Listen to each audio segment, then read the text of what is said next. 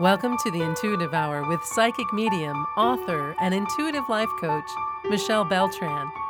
The Intuitive Hour will empower you to learn how to magnify your intuitive voice. Listen in and expand your understanding of what it means to be psychic and how to awaken, amplify, and trust your inner voice. Hello, everyone. Welcome. This is the Intuitive Hour Awaken Your Inner Voice. I'm your host, Michelle Beltran. Thank you so much for being with me here today. I always appreciate that you have taken some time to sit in psychic development, learning about various aspects of the metaphysical. Today, we're talking about a code of ethics for psychics or spiritual teachers, light workers, or healers. A very uh, exciting topic, very near and dear to my heart. So I am uh, really looking forward to this next uh, 30 minutes with you. Before we get to that, however, I want to offer a few updates and ongoings with the business. It's been quite a full fall, and the new year is starting off with a bang. You can expect some new program offerings and events coming up uh, through our website relaunch and rebranding. That's set to present um, formally in March. I've also got two books I'm co authoring on the topic of feminine power and how to access that and release it. Super excited about these two projects publishing in April and March. Also, we've just been uh, notified that one of my articles has been picked up by Forbes magazine. Very, very delighted with this. Forbes magazine is a, a wonderful publication globally, and so we're looking forward to the launch of an article on the topic of remote working, and that should come out in February.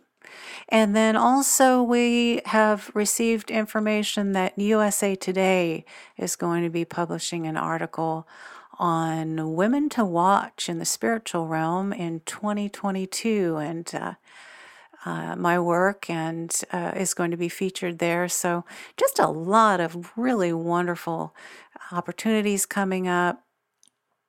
I wanted to just let everyone know what's been ongoing. Of course, you can follow all this through our newsletter at michellebeltran.com. If you have an interest in joining on that, please do. All right, so we're going to go ahead then and segue right into our episode today a code of ethics for your spiritual practice. So, the first thing I want to say here is that this is not an exhaustive episode, we're not going to include everything that you want to consider in your code of ethics in this episode. Uh, these are suggestions and bits of information that I found helpful in my practice and that I'm bringing to your attention that you may consider in your own. Uh, so, uh, of course, we're just sort of opening the door to a really important topic, but it does not, it's not all inclusive. Uh, just some key areas that I felt were of importance. Okay, so as we begin, your very successful spiritual business practice does need a code of ethics. It is so important for you to spend some time in creating what is most important for you in your sort of internal code about how you will work with others. So, you really want to spend some time thinking about this, creating a code of ethics for your practice so that you can provide true value to your clients who are coming in seeking your expertise, your support, and your understanding.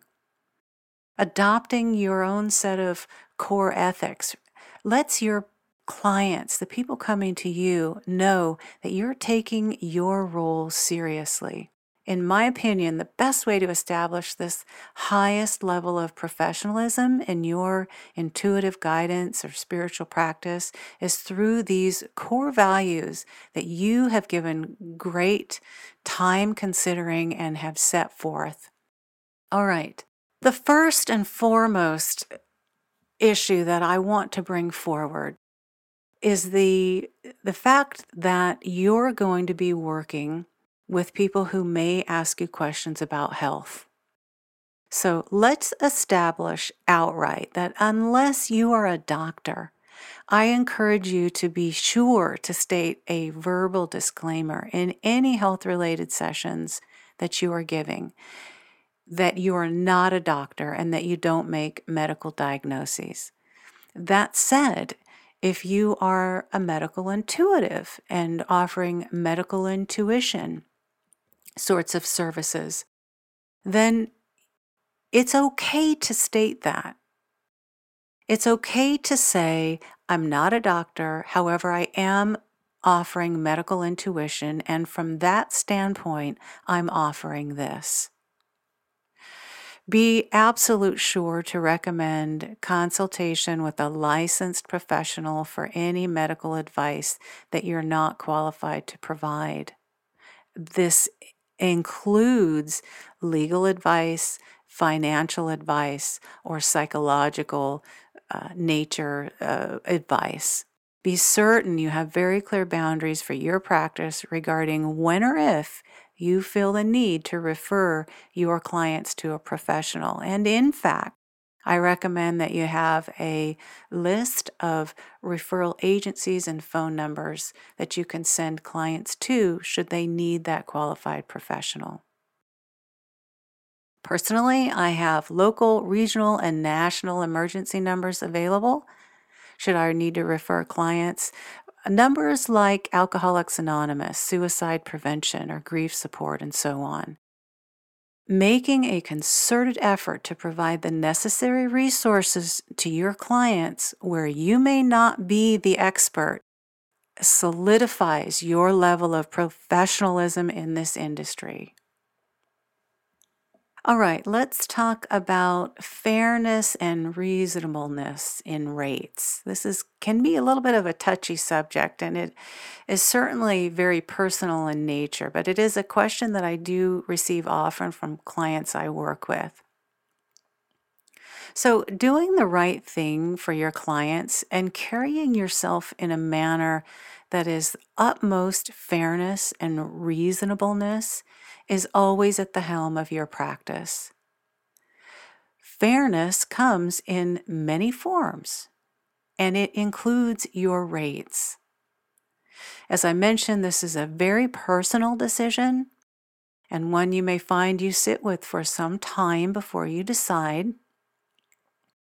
I'd like to ask you to keep in mind that your rates will change as you and your business grows. So, what you set in place initially may change and most likely will. Also, creating a variety of options that serve a broad spectrum of clients' needs and desires, as opposed to one rate for one offering, might suit you well, so do consider that. Remember that reasonable and fair can at times mean free.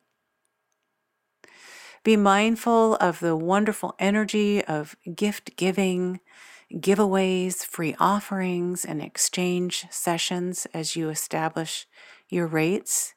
And when I say exchange sessions, uh, what I mean by that, at the beginning of my practice, I offered short sessions in exchange for testimonials as a means to serve others and build the business. So you might consider that as well. As you establish your rates for your business, think also about the education and training that you've received. If you've had unique notoriety, awards, uh, publications, formal book publishing, uh, or authoring of any kind, how long have you been in service? Five years? 20 years. Your years in service do matter as you're setting forth your rates. Who are the clients that you serve? Think about the quality of your specific offering and not someone else's, right? The quality of your offering and the value of your time. So, ensuring that you charge a fair rate and understanding your limitations as an intuitive during any reading can go a long way in improving acceptance and understanding among others regarding your spiritual practice. All right, a note on an internal ethical code or mantra, I like to call it. Okay, so the work you do, the service you offer as a healer, light worker, psychic, medium, intuitive, life coach, it comes with great discretion. You are changing people's lives, you are impacting their lives. That is significant. Understand the depth of this as you embark upon this journey. Have a deep sense of and knowing of this. When, when I began, I made a personal vow to serve the highest and greatest good of all who came into session with me. I was deeply overjoyed by the business growth and, quite frankly, in awe of it. I never imagined this for myself. It's something that found me. Nonetheless, I always had a very real and true understanding of the depth of the discretion that I carried, the impact this was having on people's lives. So one day at the beginning, I was actually out riding my bike and in a joyous, absolute moment of gratitude for the flourishing of not only my psychic ability, but also the very swift, swift growth of the business, I said out loud in great conviction Universe, this must be rooted in the utmost love and light and goodness for all. I just had a deep sense of needing to express that. I was in such awe of what was happening. At times, my jaw was dropping, and I didn't always understand it, but I knew that I would go forward. I knew it was the next step, and I was, it had to be rooted in the utmost love and light and goodness. So much so that out on this ride and thought of this, I said it out loud. At the moment that I said this out loud. In the moments following, my front tire of my bike blew spontaneously. my bike tire has never blown like that. Uh, never did before, and it hasn't since. Uh, so, quite a unique bit of synchronicity that I always find myself looking back on and uh, being warmed by. Uh, in any event, this was a powerful moment that I want to share with you. It was a moment where I created some internal words, an internal ethical mantra or code that was important to me. So, I mention that to you so that you may find a similar sort of mantra or deep, meaningful space, some words as you launch your practice that has meaning. All right, ongoing education. This was something very important to me. I hope it is for you. Education does not stop. You don't go through a year course and then not continue more development. Vincent van Gogh didn't wake up one morning and decide he was going to be an artist and create a new method of painting, right? He learned the basics of drawing and composition in elementary school and then went on to study more in the Royal Academy of Art in Brussels, and thereafter continued to ch- exchange insights, learning, idea with other impressionists and famous artists. So it, this is an endeavor we begin, but we continue with. So make a commitment that you will continue to advance and learn more about your expertise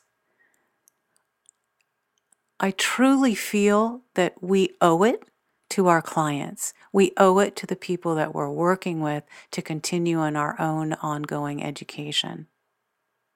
Okay, moving on. As a psychic or medium or healer, energy worker, light worker, you have an ability to feel and read energy intuitive intuitively or psychically about other people. Whatever your modality is, you have this sense, you have this ability. Along the way, I have created seven golden rules. One of those very important rules has to do with reading for others when you have permission. Please make sure that you are offering your services and reading for people when you have been requested to do so the one thing you're permitted to do in this kind of work, where you don't have to ask formal permission, is to ground someone. If you need to refer to the grounding episode previously recorded here at the Intuitive Hour, please do so. Ethically, it is fine to do that, but reading someone without their permission, of course, isn't permitted. Please make a commitment to that. All right, let's talk about trust. So, we all have a general idea of what trust is on a broad level, right? Merriam Webster defines trust as assured reliance on the character, one in which confidence is placed. There, of course, are different definitions, but and I uh, certainly concur with these mainstream definitions.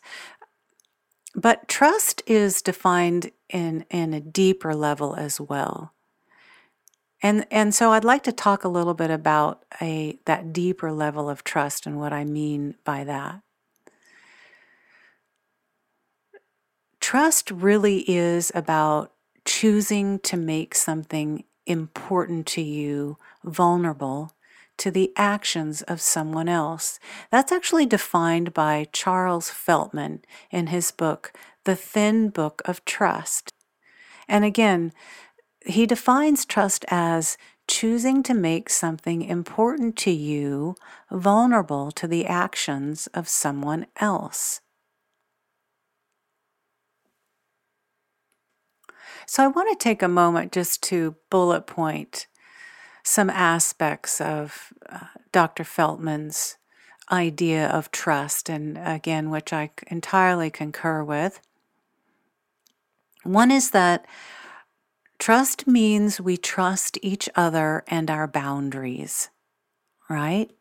So when someone, for example, says no, that's okay, even if you disagree with it. Next, Dr. Feltman talks about doing what we say we're going to do all the time. Third, he states that we're all a work in progress, and that's okay. So, an extension of that or an expression of that, if we make mistakes, it's okay and call them out. Say so. If you've made a mistake, it's all right to claim it. Dr. Feltman talks about privacy and confidentiality as a means of establishing trust. You and I acknowledge and understand confidentiality is understood. So you and your client understand acknowledge, and completely trust confidentiality is understood.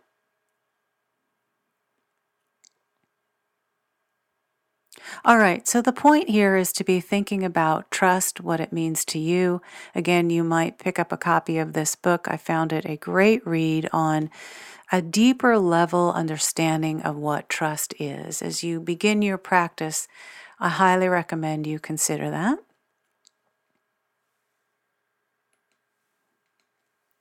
All right, so continuing on as you are considering your code of ethics, we're segueing now a little bit more into the formal business codes or rules that you might be considering. One aspect of this is age. Will you be providing service to someone 18 years or over? Are you going to be consulting with children? Do you have an agreement or contract you would like clients to sign?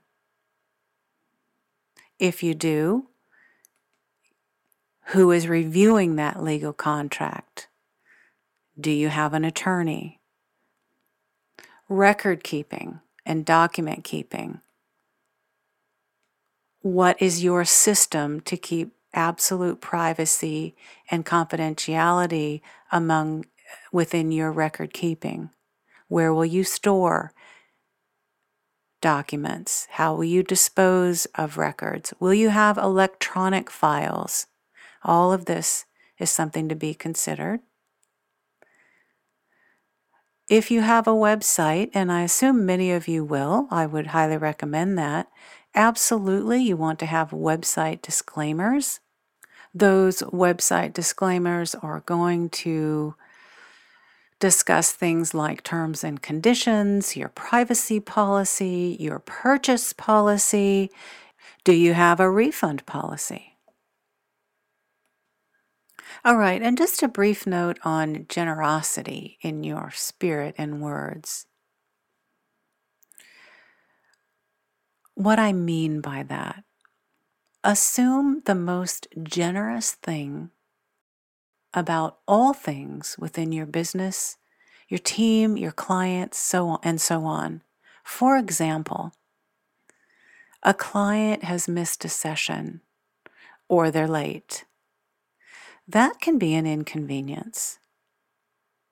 I want to ask you to assume the most generous that you can about this client in that situation. For example, assume something came up. That happens. Instead of leaping to, oh, my time is wasted, they are being disrespectful. Your energy, as you know, is everything. So do your best in setting a general overall perspective of assuming the most general, generous thing that you can. Okay, a brief note on societal ethics. This is about discrimination, maintaining fairness and equality in your activities and operations of the business. This includes, but is not limited to, discrimination of on the basis of age, race, gender, ethnicity, sexual orientation, religion, political beliefs. This is a biggie of late in our world, right? So I think I'm stating somewhat of the obvious here, but just a reminder to be thinking about these things.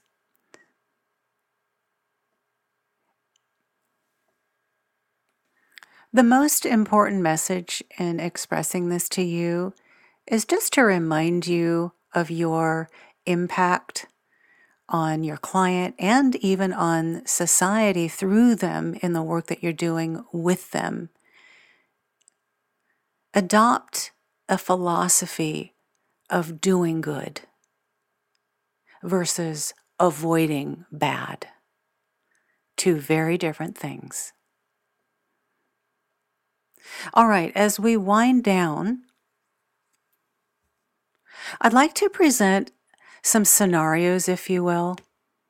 You may come upon a variety of unique people and circumstances and issues.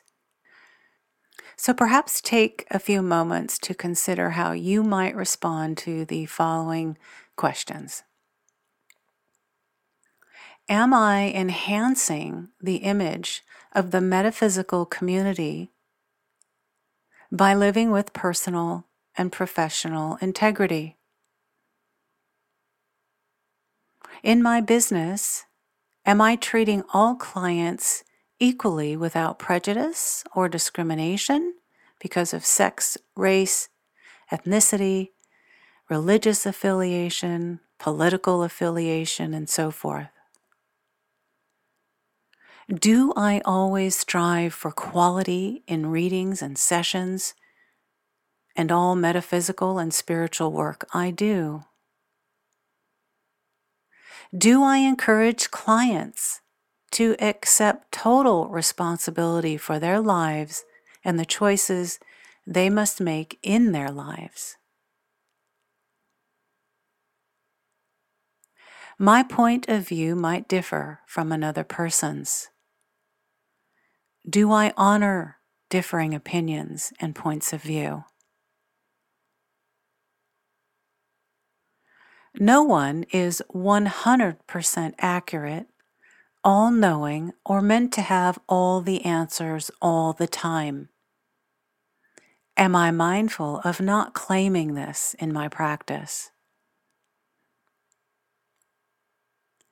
Am I honoring free will and mindful of clients' choice and free will, realizing they need not accept what I'm telling them? And finally, in the case where I cannot psychically serve the customer, in the case where I cannot provide the healing or the insight or the service that my customer has requested, do I advise them honestly and either refund their money or refer them to another psychic or intuitive or energy worker? All right, everyone. I think I have given you quite a bit of information and insight to ponder and consider as you develop your own code of ethics for your practice. As I've mentioned, today's episode is not all inclusive. Rather, these are things that have come presented to me as important that I wanted to share with you, regardless whether you are thinking about starting your business, have just started it in its infancy, or are a veteran. Establishing a code of ethics that you can stand by and believe in is essential. It is lending to your credibility in the community, in the industry that you're in. All right, we will come to a close. As always, if there are any questions or comments, I invite you to email at mbeltran at michellebeltran.com or give us a call 800 607 1770. I absolutely invite and welcome your discussion on this very important topic if you'd like to do so. All right, have a wonderful rest of your week, everyone. Kick off the new year with 25% off a 30 minute session with Michelle. Visit michellebeltran.com and click on Sessions. Then use the coupon code IntuitiveHour25 when you check out. This special offer is available for a limited time. Book your session with Michelle today at michellebeltran.com.